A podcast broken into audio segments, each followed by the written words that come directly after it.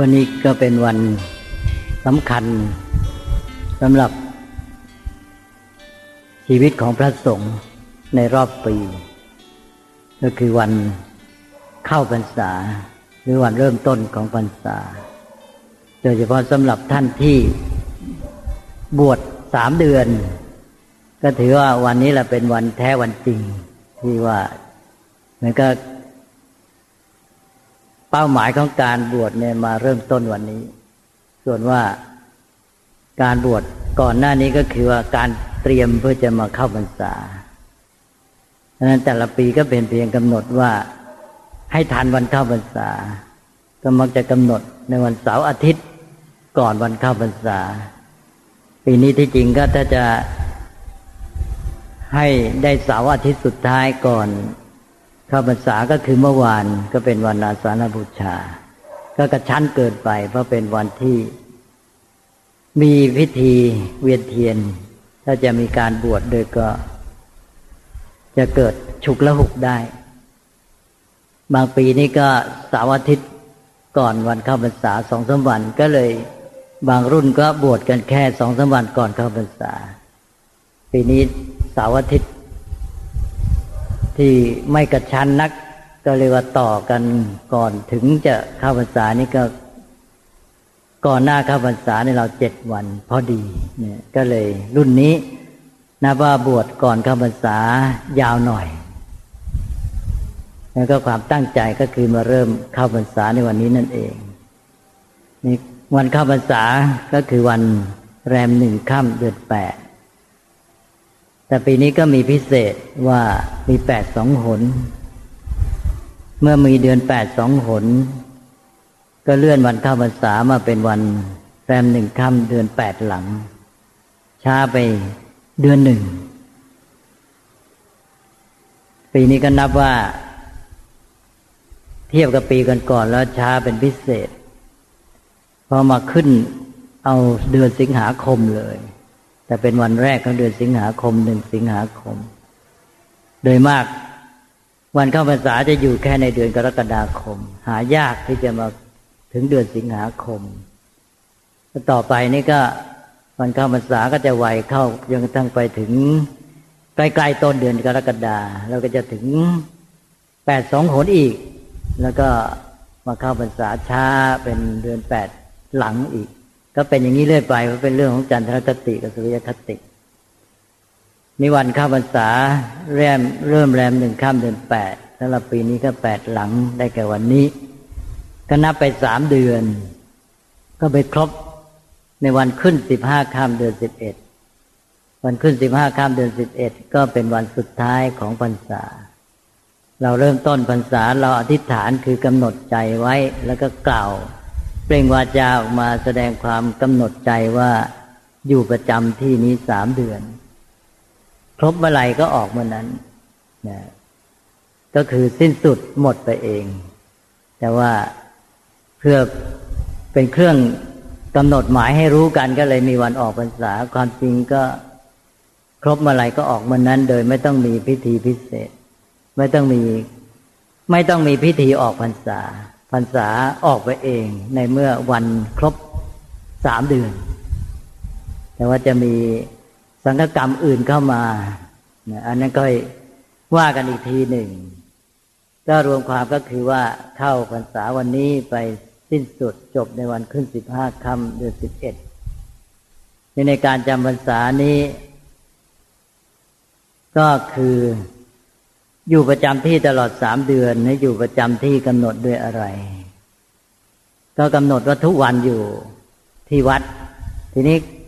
จะอยู่ที่วัดตลอดทั้งวันทั้งคืนก็ไม่อาจเป็นไปได้เริ่มตั้งแต่เช้าก็ไปบิณฑบาตก็ต้องมีแบบแผนของส่วนรวมเพื่อเป็นเครื่องกำหนดว่าเอาเวลาจุดใดที่เป็นเครื่องกำหนดหมายแต่ละวันว่าตอนนั้นน่ะอยู่ในวัดนี้การกำหนดวันคืนของทางด้านตะวันออกเราเนี่ยใช้พระอาทิตย์เป็นตัวกำหนด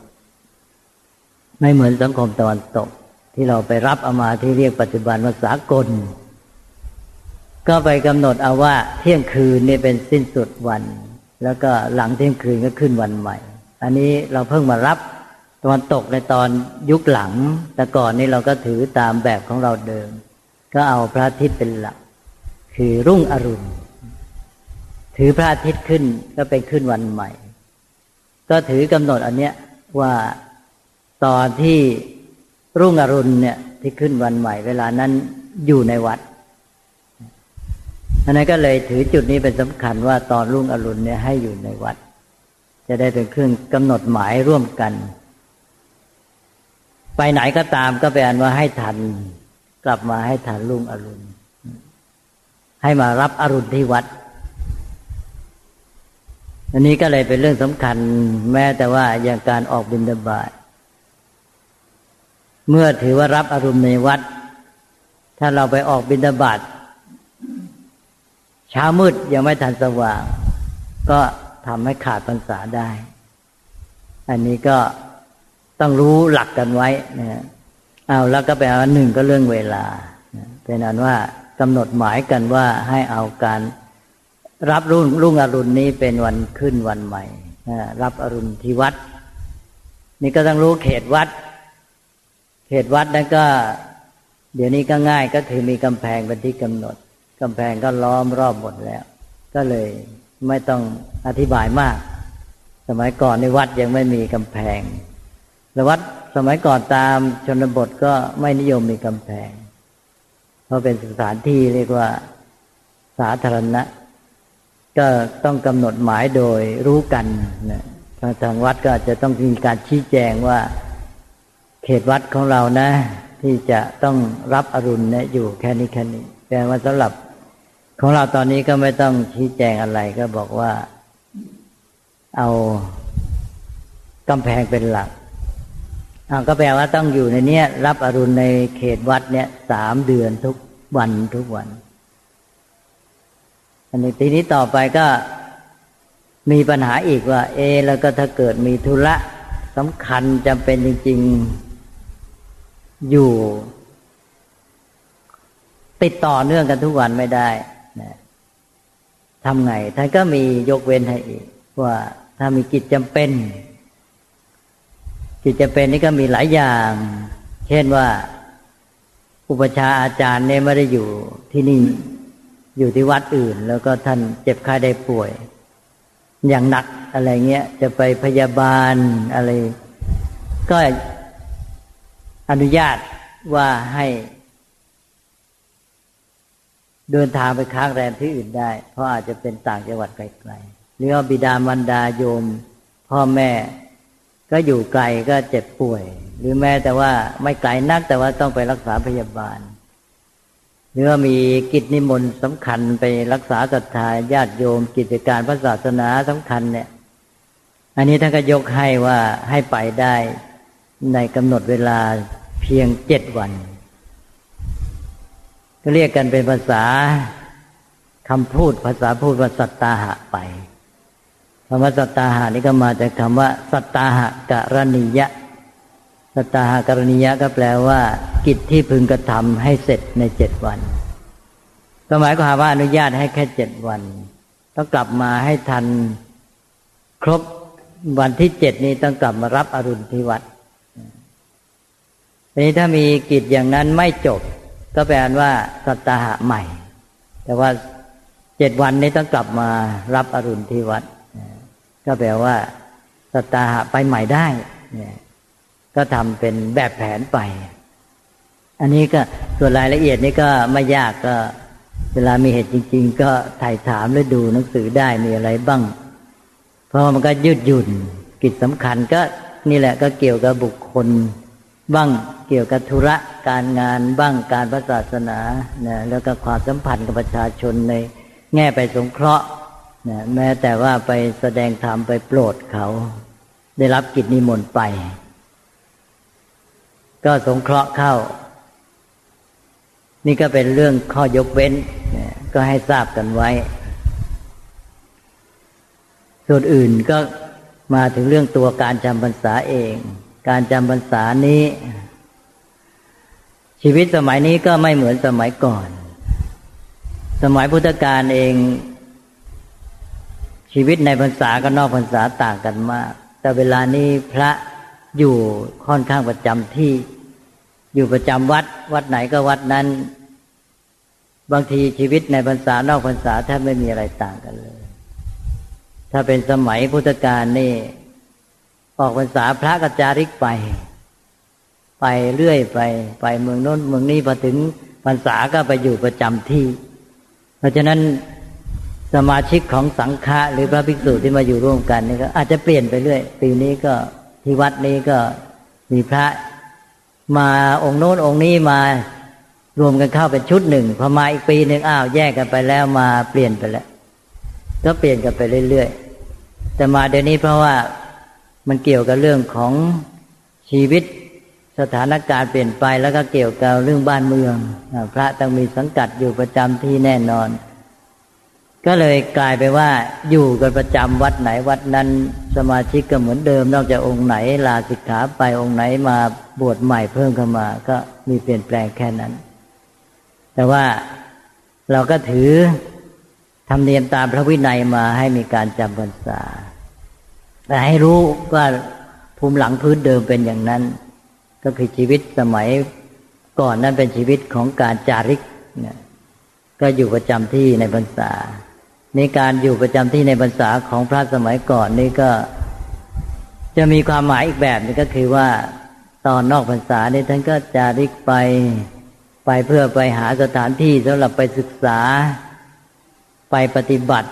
นะไปฝึกฝนตนเองเล่าเรียนอะไรหรือว่าไปอยู่กับชุมชนที่โน่นที่นี่และพอจำพรรษาท่านก็อยู่ประจำกับที่การที่ท่านอยู่ประจำที่นั้นก็มีข้อดีก็ทำให้พระที่ท่านมีประสบการณ์แล้วก็มีพรรษายุการไม่เท่ากันเนี่ยได้มาอยู่ร่วมกันบางท่านก็มีความรู้มีประสบการณ์มากเป็นครูอาจารย์ก็เป็นโอกาสให้พระที่มีพรรษาน้อยกว่ามีการเล่าเรียนน้อยกว่าประสบการณ์น้อยกว่าก็ได้มาเล่าเรียนศึกษาเพิ่มเติมกับพระที่อยู่ในระดับครูอาจารย์แล้วนอกจากนั้นก็คือพระสงฆ์อยู่ประจำที่ชุมชนที่อยู่โดยรอบก็ถือว่าได้ประโยชน์ได้มารับความรู้จากพระที่มาอยู่กันพรั่งพร้อมได้ฟังธรรมได้มาทำบุญต่างๆนะก็เลยกลายไปว่าก็เป็นประโยชน์แง่หนึ่งประโยชน์ในช่วงจำพรรษาพอออกพรรษาพระก็กระจายกันไปทีนี้มาถึงสมัยนี้พระอยู่ประจำที่แล้วก็เปลี่ยนไปว่าพระในพรรษาจะมีจำนวนมากพิเศษโดยเรามีประเพณีบวชเรียนเพิ่มขึ้นมา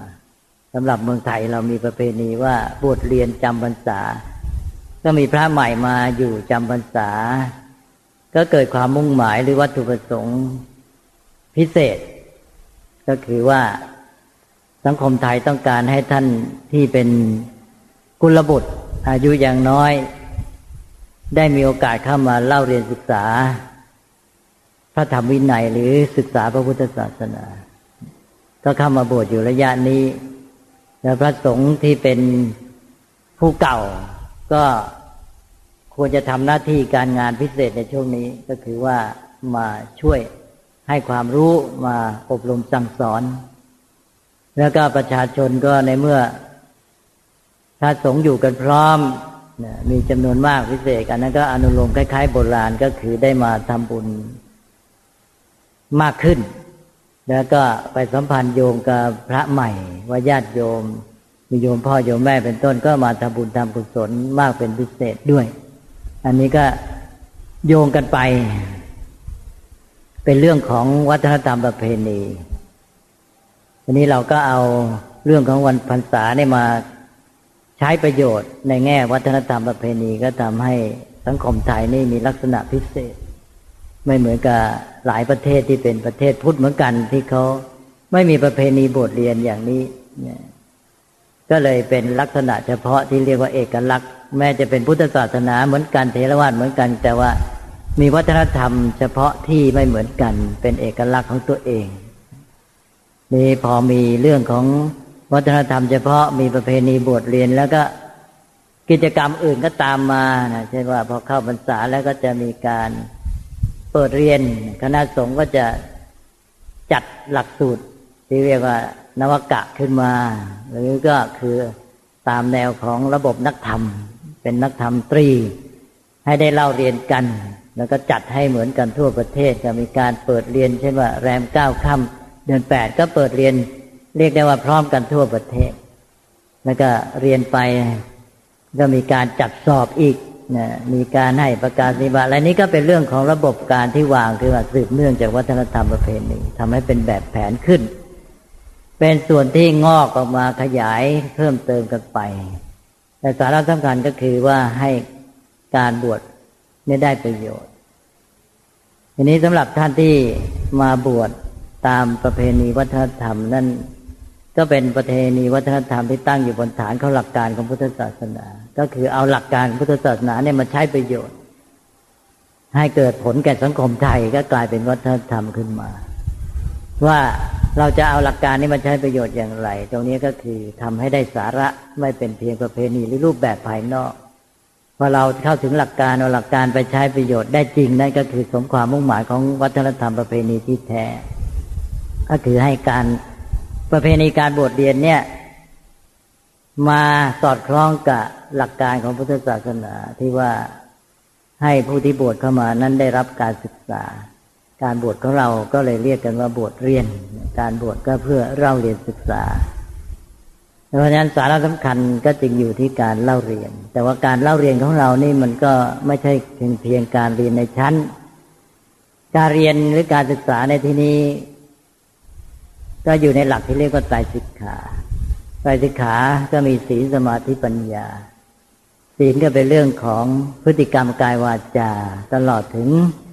การใช้ตาหูจมูกลิ้นกายสัมพันธ์กับโลกภายนอกสัมพันธ์กับเพื่อนมนุษย์สัมพันธ์กับวัตถุสิ่งของสิ่งของเสพบริโภคทุกอย่างหมดอันนี้ก็คือเรื่องของศีลนะซึ่งมีความหมายกว้างกว่าที่เราเข้าใจเนี่ยที่เรานึกเช่นว่าเป็นนึกศีลห้าก็จะเป็นเรื่องของการไม่เบียดเบียนกันเท่านั้นแต่ที่จริงนั้นก็เป็นเรื่องของการรักษาทั้งพฤติกรรมกายวาจาทั้งเรื่องตาหูจมูกลิ้นกายเรื่องการกินเสพบริโภคนะการก็พูดง่ายๆคือการสัมพันธ์กับสิ่งแวดล้อมทั้งทางสังคมและทางวัตถุให้ได้ประโยชน์แก่ชีวิตของเราให้เป็นการพัฒนาตัวเราแล้วก็ให้มีผลดีแก่สิ่งแวดล้อมเหล่านั้นเป็นสิ่งแวดล้อมทางสังคมแล้วก็มีส่วนเกื้อหนุนช่วยให้สังคมและก็สิ่งแวดล้อมด้านอื่นเช่นการกินเสพบริโภคก็จะได้รู้จักประมาณเป็นต้นนะก็เป็นการลดการเบียดเบียนหรือว่าทำให้เกิดการเกื้อกูลกันไปนั่นเองรวมความมันมีผลถึงกันแล้วก็สมาธิก็เรื่องของจิตใจทั้งหมดไม่เฉพาะสิ่งที่เรียกว่าสมาธิแต่สมาธินี่เป็นคุณสมบัติสำคัญในด้านจิตใจที่ว่าเป็นเหมือนกับที่รองรับเป็นจุดรวมของคุณสมบัติทางจิตใจก็เลยสมาธิมาเรียกเป็นตัวแทนของด้านจิตใจทั้งหมดแต่ในภาษาทางการจริงๆนะถ้าไม่เรียกว่าสมาธิสิกขานะถ้าเรียกอธิจิตสิกขาศัพท์แท้ๆเรียกงั้นไม่เรียกสมาธิสิกขาหรอกเรียกอธิจิตสิกขาเป็นเรื่องของจิตใจทั้งหมดก็คือเป็นการฝึกฝนในเรื่องจิตใจทั้งด้านคุณธรรมความดีความงามต่างๆทั้งเรื่องของความเข้มแข็งสติสมาธิความเพียรพยายามความรับผิดชอบความอดทนอะไรต่างๆแล้วก็ทั้งเรื่องของภาวะที่มีความสุขความร่าเริงเบิกบานผ่องใสของจิตใจก็รวมนี้หมดแหละทั้งคุณภาพจิตสมรรถภาพจิตสุขภาพจิตแล้วก็ไปเรื่องของปัญญาความรู้เข้าใจต่อสิ่งทั้งหลายทั้งเรื่องของข้อมูลความรู้เรื่องของหลักธรรมวินัยเล่าเรียนเนี่ยทั้งเข้าใจและทรงจำไว้แล้วก็ปัญญาในเชิงของการคิดการพิจารณาสิ่งต่างๆและการคิดสืบสาวหาเหตุผลหาความจริงการพิจารณาแก้ปัญหาต่างๆคือจนกระทั่งถึงรู้เข้าใจความจริงของสิ่งทั้งหลายตั้งแต่ความจริงในระดับทั่วไปจนถึงความจริงของโลกและชีวิตความจริงของสังขารของสัจธรรมอะไรทั้งหมดเนี่ยนะก็เรื่องปัญญานี้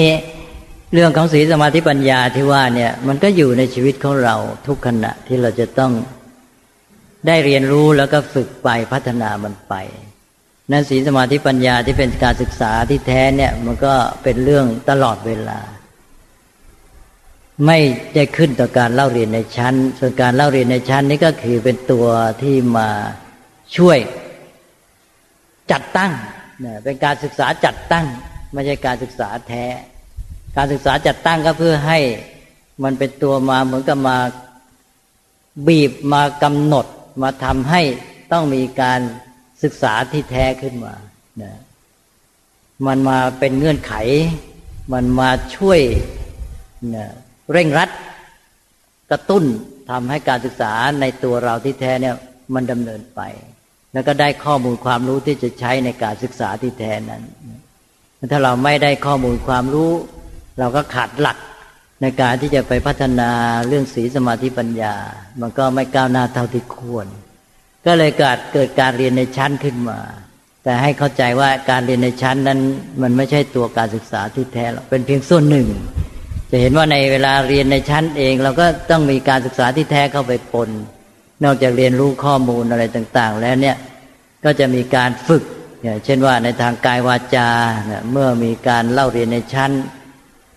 ก็มีการอยู่ร่วมกันมีกิจกรรมร่วมกันเกิดขึ้นมีการจัดระบบการสัมพันธ์ต่อกันในกิจกรรมในการเรียนการสอนการปฏิบัติต่อกันระหว่างครูอาจารย์ลูกศิษย์การที่เรียนหนังสือด้วยกันแล้วปฏิบัติต่อกันช่วยส่วนรวมยังไงรักษาระเบียบแบบแผนรักษาความสงบมีระเบียบลำดับในการที่จะเรียนยังไงอะไรนี้ก็คือเป็นการฝึกฝนที่เรียกว่าศิกขาเท่านั้นนะเพราะนั้นการศึกษาเนี่ยมันดำเนินไปตลอดเวลาไอ้ส่วนที่เป็นเรื่องของระเบียบแบบแผนกิจกรรมการที่จะดำเนินการศึกษาจัดตั้งไปให้ดีทั้งหมดนั้นเป็นการศึกษาที่แท้เท่านั้นส่วนข้อมูลที่ได้ในการฟังครูอาจารย์นั่นก็เป็นส่วนสำคัญที่จะไปเกื้อหนุนให้ตัวการศึกษาที่แท้นี้ดำเนินไปแต่การศึกษาที่แท้ก็คือการที่ทำให้พฤติกรรมกายวาจาการสัมพันธ์กับสิ่งแวดล้อมจิตใจของเราแล้วก็ปัญญาของเราเนี่ยเจริญงอกงามยิ่งขึ้นพัฒนาไปเรื่อยๆซึ่งจะอาศัยกิจกรรมตลอดเวลาในการดำเนินชีวิตอันนั้นก็ที่เรียกบทเรียนเนี่ยจึงมีความหมายกว้างการเล่าเรียนศึกษาเนี่ยจึงมีทั้งเรื่องของการอยู่ร่วมกันเรื่องของกิจวัตรเรื่องของการฝึกปฏิบัติอาจจะจัดกิจกรรมพิเศษมีการฝึกสมาธิอะไรก็แล้วแต่ก็มันก็รวมอยู่ในเรื่องนี้ก็เพื่อให้ผลให้เราทุกท่านเนี่ยเจริญงอกงามในไตรสิกขานี่ก็แปลว่าตัวสิกขาทั้งสามเนี่ยเป็นตัวแกนเป็นสาระที่แท้จริงของการบวชเรียนที่เราต้องการการบวชเรียนนี่ก็ก็คือการเจริญไตรสิกขานั่นเองโดยอาศัยหลักที่เราจะได้เรียนรู้มาเป็นข้อมูลความรู้ในเชิงของหนังสือตำรับตำราครูอาจารย์เล่าให้ฟังบอกสั่งสอนถ่ายทอดทั้งในชั้นนอกชั้นเนี่ยก็เป็นส่วนที่จะมาเกื้อหนุนให้เราทำได้ผลดีอันนี้การเล่าเรียนศึกษาอย่างนี้จะดำเนินไปได้ดีมันก็เลยมีหลายด้านที่ต้องเกี่ยวข้องกันนะถ้าพูดไปแล้วก็ผู้ที่บวชเข้ามาเวลาเรามาอยู่โดยเฉพาะจำพรรษานี่ก็คือเราจะมาเจริญใจใจสิกขาให้เต็มที่ถ้าแยกแยะออกไปก็มองเป็นความรับผิดชอบเพื่อจะให้เกิดผลในการศึกษาในหลายด้านก็เหมือนกับว่าหนึ่งมีความรับผิดชอบต่อตัวเองตัวเองเนี่ยแน่นอนเป็นแกนและจะทำไงให้ใจสิกขานี้เจริญงอกงามไปและพร้อมกันนั้นก็คือเราก็มีส่วนร่วมอยู่ในสังฆะนี้เราก็เลยมีความรับผิดชอบต่อสงฆ์ส่วนรวมต่อวัดของเราแล้วก็ขยายไปถึงสงฆ์ทั้งหมดทั้งประเทศทั้งโลกเลยแต่ว่าใกล้ๆชิดก็คือวัดเราเนี่ยพระสงฆ์ทั้งหมดทุกท่านแต่ละองค์ก็มีความรับผิดชอบต่อสงฆ์รวมกันแล้วต่อไปก็มีความรับผิดชอบต่อพระศาสนาอันนี้ก็รวมอยู่ในนี้ก็เอาจุดสำคัญถึงเองก็เอาแค่ว่ารับผิดชอบตัวเองรับผิดชอบสงฆ์ส่วนรวมเริ่มแต่วัดแล้วก็สามรับผิดชอบต่อประชาชนรับผิดชอบต่อประชาชนนี้ก็รับผิดชอบต่อประชาชนที่มาวัดชุมชนรอบวัด หรือใกล้ชิดตัวเองก็โยมพ่อโยมแม่เป็นต้นไปอย่างที่เคยพูดกันว่าบวชมานี่โยมพ่อโยมแม่ก็เหมือนกับร่วมบวช ด, ด้วยนะทำทำบุญกุศลเต็มที่เพื่อให้ลูกได้บวชแล้วก็ติดตามคอยดูคอยฟังตลอดเวลาใจก็มาอยู่กับท่านที่บวชเนี่ยนั่นก็เหมือนกับว่าทำบุญร่วมกันตลอดเวลาถ้าท่านทำได้ดีก็โยมก็ได้บุญได้กุศลด้วยในแง่นี้ก็เหมือนกับเราท่านรับผิดชอบต่อโยมพ่อแม่ปู่ย่าตายายท่านผู้ใหญ่ไปด้วยกันหมดแต่ว่าก็หมายถึงรับผิดชอบต่อประชาชนทั้งหมดที่ได้เกี่ยวข้องกับวัดเนี่ยแล้วก็เกี่ยวข้องกับพระศาสนานี่เกี่ยวข้องกับตัวเองก็อย่างที่บอกเมื่อกี้การเล่าเรียนศึกษาเจริญไตรสิกขาที่ตัวเองจะต้องทำต่อไปรับผิดชอบต่อสงฆ์ส่วนรวมอันนี้ก็เป็นเรื่องใหญ่ก็คือเราก็ต้องช่วยให้สังฆะส่วนรวมเนี่ยดำรงอยู่ได้ดีเป็นสังฆะที่มีความงดงามแล้วก็จะสามารถดำรงพระศาสนาได้แล้วก็เป็นสังฆะนี่เองก็มีความหมายต่อสังคมเพราะสงฆ์สงฆ์นี่แหละประโยชน์กับประชาชนทั้งหมดอยู่ร่วมกันสงฆ์ก็มีเพื่อประชาชนเพื่อสังคมแล้วก็สงฆ์ก็อยู่ได้ในสังคมถ้าสังคมไม่ศรัทธาไม่เกื้อหนุนสังฆะก็อยู่ไม่ได้หรือสังฆะพระสงฆ์นี่ไปชักจูงประชาชนในทางที่ผิดสังคมก็เสื่อมลงไปใช่ไหมนั้นก็ต้องมีความรับผิดชอบด้วยกันก็มาถึงแต่ละองค์เนี่ยต้องรับผิดชอบต่อประชาชนไปด้วยก็การรับผิดชอบต่อประชาชนก็ต้องรับผิดชอบต่อสังฆะและสังฆะนี่เองเมื่อสังฆะดีนะมีความงดงามนะดำเนินกิจวัตรเป็นไปได้ดีมีสามัคคีมีความพร้อมเพรียงสังฆานั้นก็เป็นสภาพเอื้อต่อการเจริญไตรสิกขาการพัฒนาตัวของแต่ละท่านถ้าสังฆะไม่มีความเป็นระเบียบเรียบร้อยแต่ละท่านก็ประพฤติปฏิบัติลำบากนะอย่างส่วนรวมหลายองค์เขาไม่เอาใจใส่การศึกษาเนี่ยมีองค์หนึ่งหรือสองสามองค์จะเอาใจใส่ก็ลำบากองค์เหล่านั้นที่ตั้งใจก็จะติดขัดวุ่นวายนะดำเนินไปได้ไม่ดีแต่ถ้าสังฆะทุกองค์มีความพร้อมเพรียงกันแต่ละองค์ตั้งใจทำหน้าที่สังฆานั้นก็เป็นระเบียบเรียบร้อยงดงามด้วยแล้วก็เกื้อหนุนให้แต่ละท่านเนี่ยได้สามารถพัฒนาชีวิตของตัวเองเจริญไตรสิกขาได้เต็มที่แล้วก็องค์อื่นๆก็จะมาเกื้อหนุนกันเช่นมีความสนใจร่วมกันก็มาถกเถียงมาสนทนาปราศัยมาหาความรู้ร่วมกันครูอาจารย์ก็จะมาช่วยให้คำแนะนำปรึกษาแก่ท่านที่เป็นศิษย์ก็ชีวิตที่มีสังฆะก็คือเราจัดตั้งเนี่ยเพื่อให้ชุมชนหรือสังคมเนี่ยเป็นสภาพที่เอื้อต่อการพัฒนาตนของแต่ละคนนี้เองเนี่ยแต่ว่ามองไปในแง่หนึ่งก็เหมือนกับเราแต่ละคนนี่รับผิดชอบต่อส่วนรวมช่วยให้สงฆ์งามแต่ความจริงมันย้อนกลับมาก็คือสังสังฆางดงามมีความสามัคคีพร้อมเพรียงกันดีก็เป็นสภาพเอื้อให้แต่ละท่านพัฒนาตนเองดีถ้าไม่สามัคคีกันมีความขัดแย้งกันเท่านั้นแหละก็ยุ่งแหละใจเราก็มีความขุ่นมัวเศร้าหมองการที่จะได้เจริญไตรสิกขาเล่าเรียนศึกษาศึกษามันก็ไม่ปลอดโปร่งมันก็ติดขัดไปเองนะดังนั้นก็เลยท่านก็เลยเน้นเรื่องชีวิตส่วนรวมที่เป็นสังฆะและมันก็มาเป็นปัจจัยเกื้อหนุนซึ่งกันและกันแต่ละบุคคลตั้งใจประพฤติปฏิบัติดีรับผิดชอบต่อสงฆ์ก็ทำสงฆ์ให้งามและสงฆ์ที่งามมีความสามัคคีเรียบร้อยดีก็กลับมาเกื้อหนุนแต่ละบุคคลให้เจริญงอกงามเนี่ยเป็นปัจจัยเกื้อหนุนซึ่งกันและกันผู้ที่ปฏิบัติชอบดีเนี่ยท่านเรียกว่าสังฆโสภโนแปลว่าผู้งามในสงฆ์ก็ได้ผู้ทำสงฆ์ให้งามเนี่ย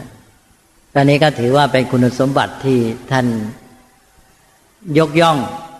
แล้วก็กระตุ้นหนุนให้เราพยายามทำตัวอย่างนั้นแล้วก็เน้นเรื่องความสามัคคีความพลักพร้อมเพรียงกันทำกิจต่างๆแล้วก็มีใจร่วมกันที่จะทำให้เราทำอะไรก็ปลอดโปร่งพอมีความสามัคคีกัน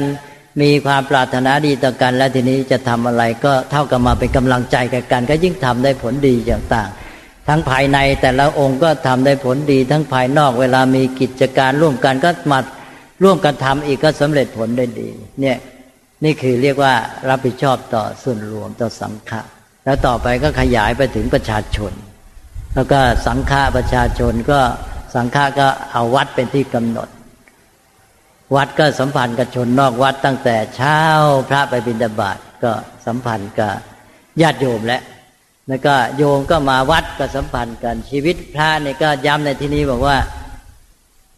คนข้างนอกบางทีไม่ได้เล่าเรียนศึกษาพอเนี่ยไม่เข้าใจนึกว่าพระสงฆ์เป็นนักบวชเหมือนอย่างกับพวกฤาษีเนี่ยฝรั่งบางทีก็ไปเข้าใจผิดเคยมีก็ตำราฝรั่งก็เรียกพุทธศาสนาเป็นแบบพวกลัทธิฤาษีลัทธิฤาษีจีปลายเขาเรียกว่าอาเซติซิซึมซึ่งต่างกันมากกับพุทธศาสนาพวกฤาษีจีปลายนั่นก็คือเขารังเกียจสังคมเขาก็ตัดขาดจากสังคมปลีกตัวไปจากสังคมไปอยู่ป่าแล้วก็ไม่ยุ่งเกี่ยวกับใครแล้วไปหาเผือกหามันกินเองไม่พึ่งชาชาวบ้านนานๆก็ไปหาเกลือสักทีมาในหมู่บ้านเพื่อหาเกลือว่างั้นสมัยก่อนเป็นอย่างนั้นแต่นอกจากนั้นแล้วก็กินเผือกกินมันกินผลไม้อยู่ลำพังแล้วก็บำเพ็ญสมาธิได้ฌานก็เล่นฌานมีความสุขกับการเล่นฌานเรียกว่าฌานกีฬานะเป็นกีฬาชนิดหนึ่งฌานกีฬาสนุกพวกฤาษีนี่เล่นฌานกีฬาก็เป็นอย่างเงี้ยทีนี้พระพุทธเจ้าตั้งพระพุทธศาสนาขึ้นมาพระพุทธเจ้าไปเห็นแล้วชีวิตแบบนี้พระองค์ถือว่าเป็นสุดโต่งตัดขาดจากสังคมไปเลยพระองค์ก็มาตั้งคณะสงฆ์ขึ้นมาแล้วก็ให้ชีวิตพระเนี่ยหนึ่งอยู่กันเป็นชุมชนมีความรับผิดชอบต่อกันสังฆะอยู่ร่วมกันแม้จะให้มีความสงบวิเวกเนี่ยก็คือถือความวิเวกสงบเป็นสำคัญแต่ไม่ให้ตัดขาดจากชุมชนจะไปอยู่แบบฤาษีตัวคนเดียวหรือสองคนไม่ได้ก็หมายความมีชุมชนของตัวอย่างน้อยสิบห้าวันต้องมาประชุมกันนะแล้วต่อจากนั้นจะไปอยู่สงบก็ไม่ว่านะและนอกจากบางครั้งระยะบางระยะก็ยอมให้เช่นว่าปลีกตัวพิเศษสำหรับพรรษานี้นะโดยอย่างพระพุทธเจ้าเองก็เคยไปจำพรรษาพรรษานั้นก็ทรงปลีกพระองค์แล้วก็มีพระที่ส่งภัตตาหารเฉพาะแต่โดยปกติเราไม่นับกรณียกเว้นก็คือพระตั้งอยู่กันเป็นชุมชนมีความสงบแต่ก็มีชีวิตเป็นสังฆะด้วยคำว่าสังฆะเนี่ยเป็นตัวบอกเสร็จว่าในพุทธศาสนาหลักการในมุ่งสังคมนะไม่ให้ตัดขาดคือแต่ว่าเป็นทางสายกลางก็คือไม่ร่วมสังคมจนกลายเป็นคลุกคลีนะและก็ไม่ใช่ว่าห่างจากสังคมจนกลายเป็นตัดขาดนะก็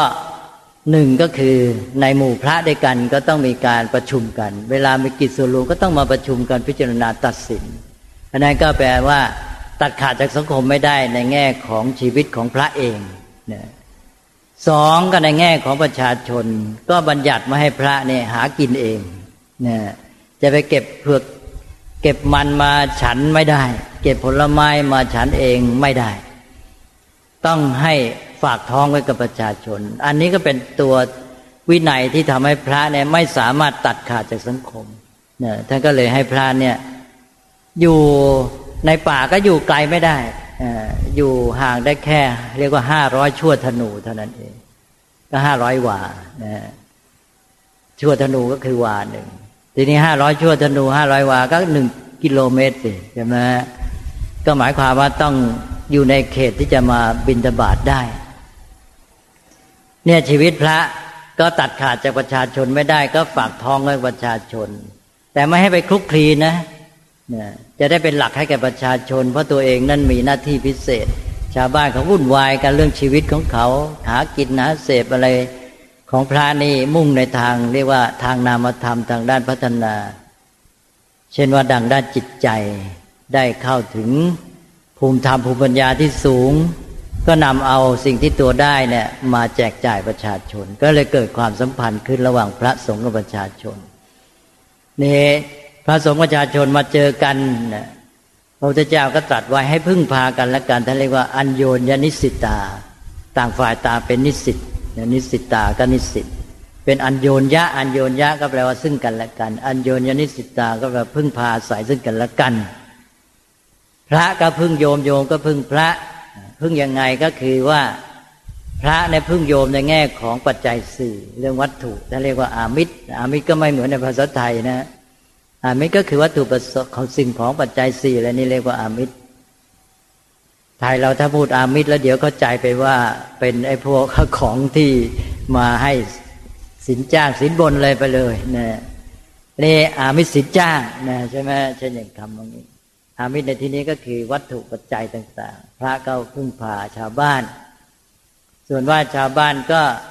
พึ่งพาพระในแง่ที่ว่าพระเนี่ยได้ไปค้นคว้าศึกษามาพัฒนาตนเองมีประสบการณ์ทางภูมิธรรมภูมิปัญญาก็เอามาแจกจ่าย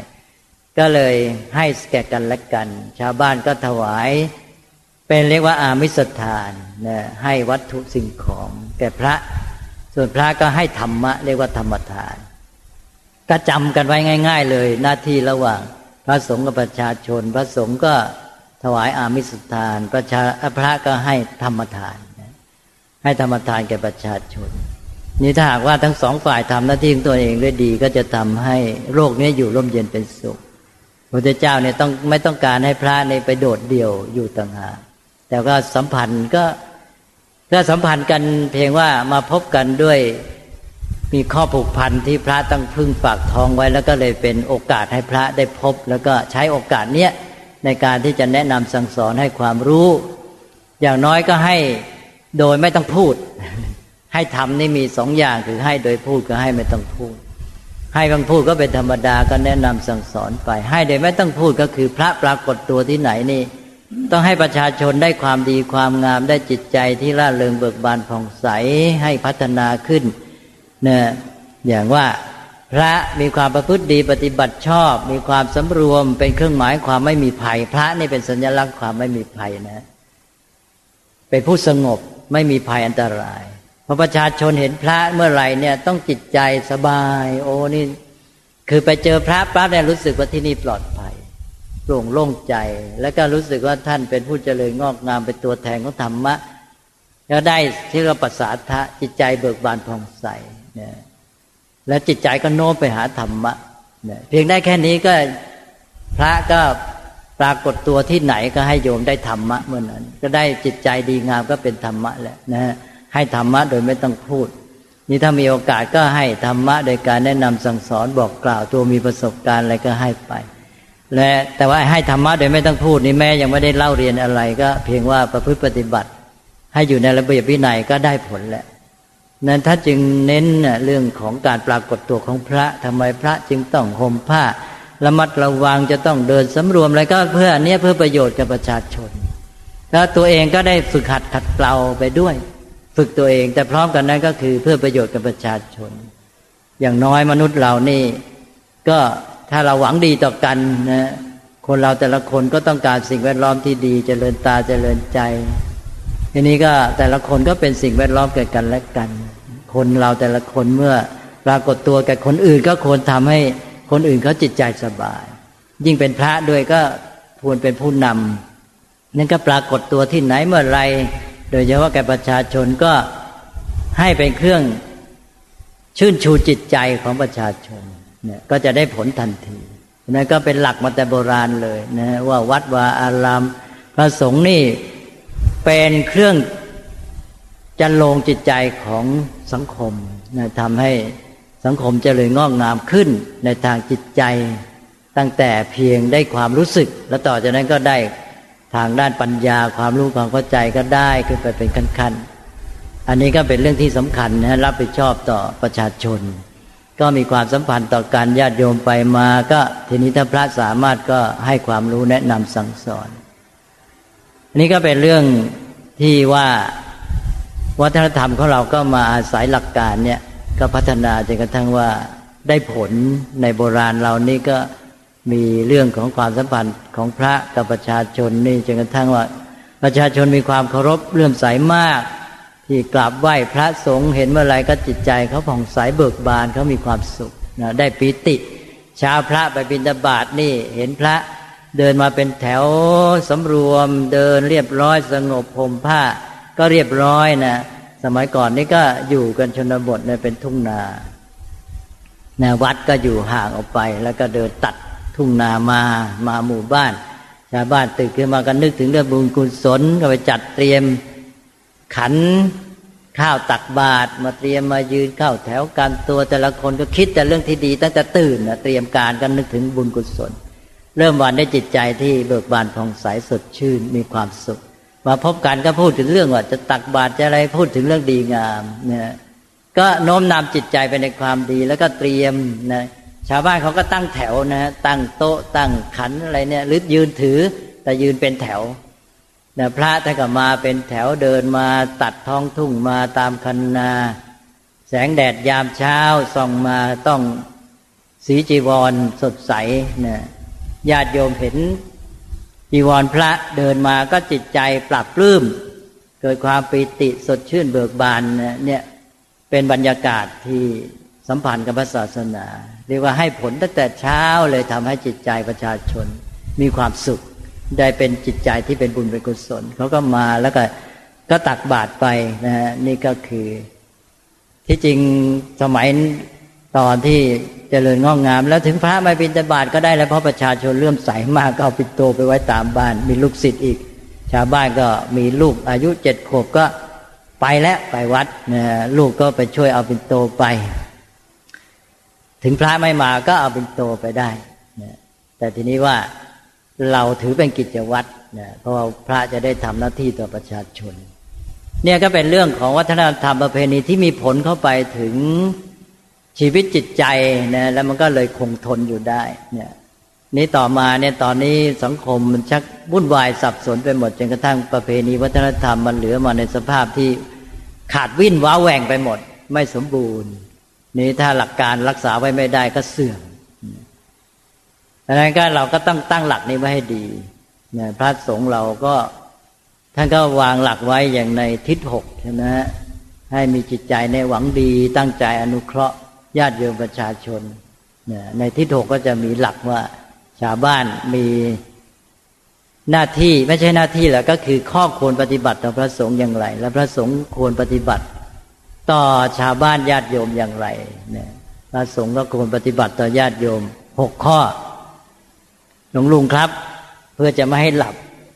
ทิศหกพระสงฆ์ปฏิบัติต่อญาติโยมยังไงบ้าง มีอะไรบ้างนะพระสงฆ์นะเนี่ยเอาถ้าได้ข้อหนึ่งแล้วท่านไปได้อ้าวใครเริ่มข้อหนึ่งให้เนี่ยให้ไปถึงว่าให้ได้ฟังสิ่งที่ยังไม่เคยรู้ไม่เคยฟังนะซ้ำสิ่งที่ฟังแล้วให้ชัดเจนแจ่มใสเนี่ยให้ชัดเจนแจ่มแจ้งบอกทางสวรรค์ให้อะไรนี่นะอะไรเริ่มข้ออะไรว่าไงมีก็ข้ออนุเคราะห์ด้วยน้ำใจอันงามนะนี่ก็ได้กี่ข้อละสี่ให้ได้ฟังได้รู้สิ่งที่ยังไม่เคยรู้ไม่เคยฟังซ้ำสิ่งได้ได้ฟังได้รู้แล้วให้ชัดเจนแจ่มแจ้งให้คลายสงสัยแล้วก็ลงท้ายบอกทางสู่ความสวรรค์ให้ทีนี้ย้อนขึ้นมาข้างต้นก็มีอนุเคราะห์ด้วยน้ำใจอันงามแล้วก็อะไรอ่ะทีเนี้ยเหลือสองข้อแล้วทีเนี้ยนะเนี่ยสองข้อหน้าที่ของ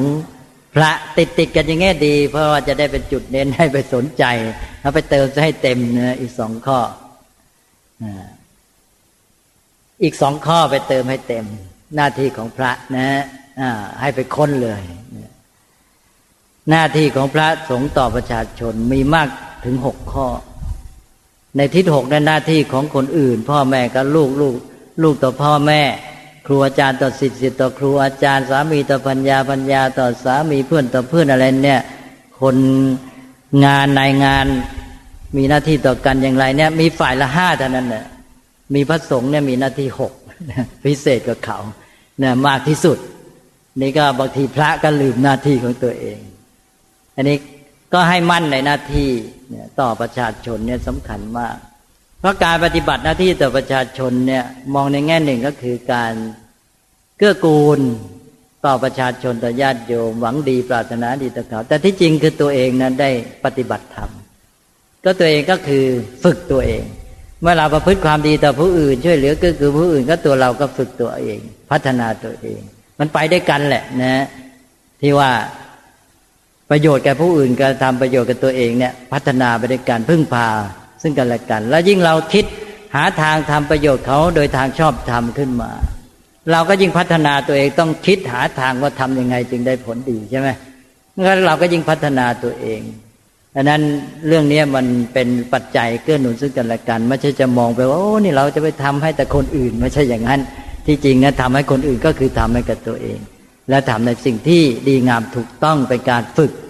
ไม่ใช่เป็นแบบว่ากินเสพกินเสพไอ้แบบนั้นแย่งกันถ้าทำประโยชน์กับการแท้ๆแล้วมันเกื้อกูลซึ่งกันและกันตลอดเวลานี้ในแง่ของประชาชนนี้ก็สำคัญไปว่าวัดก็อยู่กับประชาชนแล้วก็พระศาสนามีไว้เพื่อประโยชน์สุขกับประชาชนอันนี้ก็ให้มานึกถึงหลักการใหญ่หรืออุดมคติของพุทธศาสนา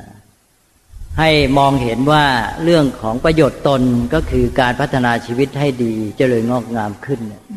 การประโยชน์ผู้อื่นหรือประโยชน์กับโลกเนี่ยมันอาศัยซึ่งกันและกันนั้นเราพูดถึงจุดหมายของพุทธศาสนาเราก็จะพูดถึงพระนิพพานใช่ไหมพระนิพพานนี่ก็คือจุดหมายเพื่อตนแต่จุดหมายเพื่อตนนั้นที่จริงก็คือไม่ได้ทำอะไรให้กับตนเองเลยฝึกตัวเอง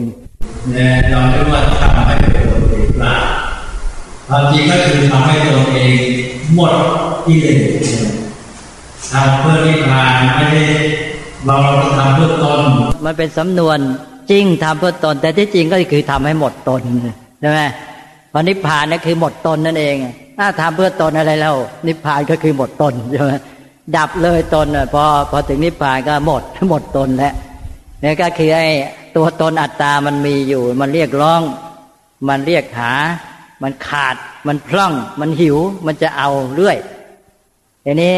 มันก็หาความสุขมันก็เบียดเบียนแย่งชิงซึ่งกันและกันนี่เราก็พัฒนาไปพัฒนามาไอ้ตัวตนก็คือความยึดมั่นในตัวตนมันหมดพอมันหมดมันก็เต็มอิ่มไม่ต้องหาความสุขไม่มีอะไรท่านเรียกว่าไม่มีกิจต้องทำเพื่อตนเองต่อไปนะผู้ที่บรรลุนิพพานนี่ไม่มีกิจต้องทำเพื่อตัวเองแม้แต่ความยึดมั่นในตนมันก็หมดไม่มีตนที่โหยหิวไม่มีตนที่จะพร่องจะขาดนะมันเต็มอิ่มมีความสุขอยู่ในตัวเองโดยไม่ต้องหาเพราะมีความสุขเต็มอิ่มในตัวเองแล้วคราวนี้ก็ทำเพื่อผู้อื่นได้เต็มที่นั้นบุคคลก็นิพพานไปนะนี่คือจุดหมายในการเจริญไตรสิกขาที่เราเจริญไตรสิกขาก็เพื่อจุดหมายเนี่ยก็คือเพื่อนิพพานในความหมายหนึ่งก็คือดับความยึดมั่นในตัวตนก็ดับกิเลสหมดดับกิเลสมันก็รวมทั้งความยึดมั่นในตัวตนตัวตนมันก็ไม่มีในความยึดมั่นต่อไปมีแต่ตัวตนโดยสมมติเรียกขานกันเท่านั้นเองพอดับไอ้ตัวตนที่ยึดมั่นไว้ได้ในทีนี้มันก็ไม่มีตัวอย่างที่บอกเมื่อกี้ตัวหิวโหยเรียกร้องขาดพร่องแล้วก็มันก็มีความสุขเป็นต้นเต็มอิ่มในตัวท่านจึงเรียกว่าไม่มีกิจต้องทำเพื่อตนเองอีกทีนี้ก็มีจุดหมายพุทธศาสนาอีกข้อหนึ่งที่ว่าพหุชนะหิตายะพหุชนะสุขายะโลกานุกัมปายะก็แปลว่าเพื่อประโยชน์สุขแก่พหุชนเพื่อเห็นแก่หรือว่าเพื่ออนุเคราะห์ชาวโลกนี่แหละจุดหมายพุทธศาสนาก็เลยมารับอันที่สองคือจุดหมายเพื่อโลกบุคคลนิพพานแล้วก็ทีนี้ก็ทำการเพื่อโลกได้เต็มที่เพราะนั้นแปลว่าอรหันต์ท่านก็ไม่ต้องมีเรื่องตัวเองแล้วก็จาริกไปเพื่อประโยชน์สุขแก่ประชาชนแม้แต่พุทธศาสนาทั้งหมดเนี่ยพระพุทธเจ้าก็จะตรัสบ่อยๆว่าพรหมจรรย์นี้หรือพระศาสนานี้ดำรงอยู่เพื่อประโยชน์สุขแก่ประชาชนนะเพื่อชาวโลกอันนี้คือจุดหมายของพระศาสนานะถ้ามองในแง่ตัวเองก็คือไปดับอัตตาดับตนเป็นนิพพานถ้ามองในแง่กว้างก็คือจะได้บำเพ็ญประโยชน์สุขแก่ชาวโลกพอตัวเองยิ่งดับความเห็นแก่ตัวดับไอ้เรื่องความยึดมั่นในอัตตาเท่าไหร่มันก็ยิ่งสามารถบำเพ็ญประโยชน์เพื่อผู้อื่นได้เท่านั้นในระหว่างนี้ก็เราก็บำเพ็ญกิจเช่นว่าทำความดีฝึกตนเองไปในการฝึกตัวเองนี่ส่วนหนึ่งก็คือการช่วยเหลือเกื้อกูลผู้อื่นเมื่อเราประพฤติดีต่อผู้อื่นก็เป็นการฝึกตัวเองพัฒนาตัวเองไปด้วยตลอดเวลานะเราพูดดีต่อผู้อื่นเราก็ได้ฝึกตัวเองด้วยในทางวาจาเราต้องคิดว่าพูดยังไงให้เขาได้ประโยชน์ได้เขาเจริญงอกงามได้เขาได้รู้เข้าใจได้เข้าใจธรรมะเราก็ต้องฝึกตัวเองให้พูดให้ได้ใช่ไหมแล้วเราก็โดยได้ผลอีกนะอันนั้นก็ตั้งใจปรารถนาดีต่อญาติโยมอันนั้นก็เริ่มแต่แต่ไปบิณฑบาต เราก็ไม่ได้ตั้งใจว่าอู้เราไปนี่เราจะได้อาหารมากเท่านั้นเท่านี้ไม่ควรไปคิดอย่างนั้นนะก็ไปแล้วญาติโยมเขาเห็นประโยชน์เห็นพระมีคุณค่าเขาก็ถวายเป็นเรื่องศรัทธาแต่เราไปนี่ต้องตั้งใจไปเพื่อประโยชน์สุขแก่ชาวโลกจริงๆตั้งใจปรารถนาดีต่อโยมว่าให้โยมได้เห็นพระเราประพฤติปฏิบัติแล้วก็ให้โยมเห็นแล้วก็จิตใจสบายได้ประสาทะจิตใจผ่องใสเบิกบานให้เขาได้บุญได้กุศลตั้งใจดีนะคือตั้งใจดีต่อญาติโยมแหละนะแล้วการประพฤติตัวการเดินการอะไรมันจะไปเองไปเป็นเพื่อเพื่อจุดหมายที่ดีให้โยมได้ประโยชน์ตั้งใจดีต่อญาติโยมวัดที่นี่ก็เหมือนการเอาญาติโยมมาวัดเราไม่ต้องไปคิดไม่ต้องไปนึกไม่ต้องไปมองว่าเออโยมมานี่จะเอาอะไรมาถวายพระจะเอาอะไรมาให้วัดไม่ต้องไปคิดไม่ต้องไปมองไม่ต้องไปนึกเขาจะมาไงข้อสำคัญก็คือต้องมองว่าทำอย่างไรเราจะให้วัดของเราเนี่ยเป็นประโยชน์นะสามารถทำประโยชน์สุขให้เกิดแก่ประชาชนญาติโยมที่มาวัดนะให้เกิดประโยชน์สุขโดยธรรมนะประโยชน์สุขโดยชอบธรรมไม่ใช่ประโยชน์สุขที่ไม่ชอบทำประโยชน์สุขที่ไม่ชอบทำก็มีใช่ไหมเนี่ยเมื่องั้นก็จะไม่เลยแปลว่าฉันก็บำเพ็ญประโยชน์สุขของการให้หวยอย่างนี้ก็ไม่ใช่ประโยชน์สุขที่ชอบทำประโยชน์สุขที่ชอบทำก็ต้องเป็นเรื่องที่ถูกทำวินัยนะฮะก็อย่างน้อยก็เออโยมมาวัดแล้วเขาเห็นวัด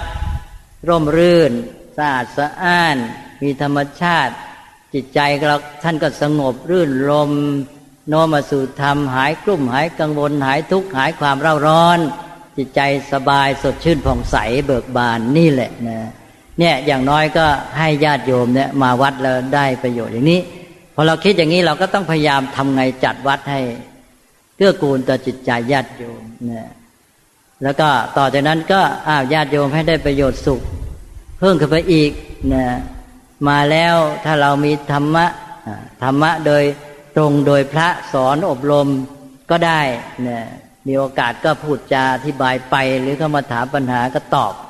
ชี้แจงให้หรืออาจจะให้หนังสือให้เทปอะไรก็แล้วแต่อันนี้ก็คือวัตถุประสงค์ในการที่ทำให้ญาติโยมมาวัดแล้วได้ประโยชน์สุขจากธรรมะจากพระศาสนานะก็แปลว่าตั้งจิตตั้งใจแต่ในแง่ที่ว่าทำอย่างไรจะให้ญาติโยมประชาชนมาวัดแล้วเนี่ยได้ประโยชน์สุขอันชอบทำไปตั้งใจอย่างเงี้ยแล้วทุกอย่างจะดีเองไม่ต้องไปคิดว่าเออวัดเรานี่ทำไงจะเด่นทัดเราจะได้เป็นหนึ่งหรือว่าแน่อะไรเงี้ยนะไม่ต้องไปคิดนะคิดแต่เพียงว่าทำไงให้วัดเนี่ยสามารถทำประโยชน์สุขให้เกิดขึ้นแก่ญาติโยมตั้งแต่จิตใจเป็นต้นไปแล้วมันจะเป็นไปเองเราก็จะพยายามทำจัดวัดทำอะไรแต่ละให้มันดีนะก็นี่ก็เป็นเรื่องที่ว่าเราจะปฏิบัติธรรมไปในตัวเมื่อตั้งจิตถูกทางแล้วนะก็ทำหน้าที่ต่อประชาชนถูกต้องด้วยตัวเองก็จะพัฒนาเจริญไตรสิกขาไปด้วยอันนี้ก็แปลว่าเริ่มต้นตั้งแต่นี้ไปเราก็จะได้เจริญไตรสิกขาแล้วก็มีการรับผิดชอบทำกิจหน้าที่ของตนเองด้วยทำกิจต่อส่วนรวมสงฆ์ของเรานี่ให้อยู่ร่วมกันด้วยความสงบเรียบร้อยมีระเบียบมีความพร้อมเพรียงสามัคคีมีระเบียบวินัยอันดีเนี่ยเช่นกิจวัตรสวดมนต์และอะไรเป็นต้นให้ญาติโยมมาแล้วก็ได้ฟังสวดมนต์แล้วจิตใจปราบปลื้มเนี่ยมีความปิติผ่องใสแล้วก็แม้แต่เยียบเข้ามาวัดก็ให้ได้บรรยากาศที่ทำให้จิตใจเจริญงอกงามทันทีเนี่ยก็ตั้งกันอย่างเนี้ยแล้วก็รับผิดชอบต่อตนเองต่อวัดต่อสงฆ์ต่อประชาชนไปด้วยกันแล้วตัวเองก็จากการที่ทำหน้าที่ถูกต้องก็เจริญพัฒนาไปก็วันนี้คิดว่าได้พูดกันมาก็พอสมควรไปรวมที่ว่าเนี่ยในที่สุดเราเจริญไตรสิกขาไปก็ก้าวไปสู่พระนิพพานทุกทีนะก็จะดับเรื่องความยึดมั่นในตัวตนที่เป็นที่แสดงออกสำคัญของกิเลสนะที่พูดกันภาษาชาวบ้านนี่ว่าความเห็นแก่ตัวแล้วก็พร้อมกันนั้นก็ได้ได้บำเพ็ญประโยชน์กับชาวโลกก็เป็นไปตามคติว่าบุคคลก็บรรลุนิพพานแล้วก็บุคคลนั้นก็สามารถทำการทั้งหลายเพื่อประโยชน์สุขกับชาวโลกได้เต็มที่ก็ประสานสอดคล้องซึ่งกันและกันอย่างนี้ก็เรียกว่าพุทธศาสนาก็ดำรงอยู่ด้วยดีอย่างถูกต้องนะมั่นคงยั่งยืนนี่ถ้าพระไม่ทำตามหลักนี้ก็ บำเพ็ญประโยชน์ที่ผิดเนี่ยสังคมก็เสื่อมด้วยตัวพระเองก็ไม่เจริญงอกงามเสียไปด้วยกันหมดทุกอย่างก็ขอให้เราได้ช่วยกันทำตามหลักการที่กล่าวมานี้ก็จะได้เกิดผลตามวัตถุประสงค์หรือจุดมุ่งหมายที่พระพุทธเจ้าทรงประกาศไว้ทั้งเป็นจุดหมายที่พระองค์ตรัสเพื่อประโยชน์ของแต่ละบุคคลและก็ให้บุคคลนี้สามารถทำประโยชน์สุขแก่ชาวโลกอย่างที่ว่ามาก็ขออนุโมทนาก็ขอให้ทุกท่านโดยเฉพาะพระใหม่ที่ท่านตั้งใจได้มาบวชจำพรรษามีเวลาประมาณสามเดือนนี้ให้บำเพ็ญตามหลักไตรสิกขาตามแนวทางที่ว่ามาเนี่ยให้ได้ผลดีโดยตั้งใจจริงว่าเรามีเวลาแค่เนี้ยประมาณสามเดือนนี้ทำให้ได้ผลเต็มที่เลยให้บรรลุ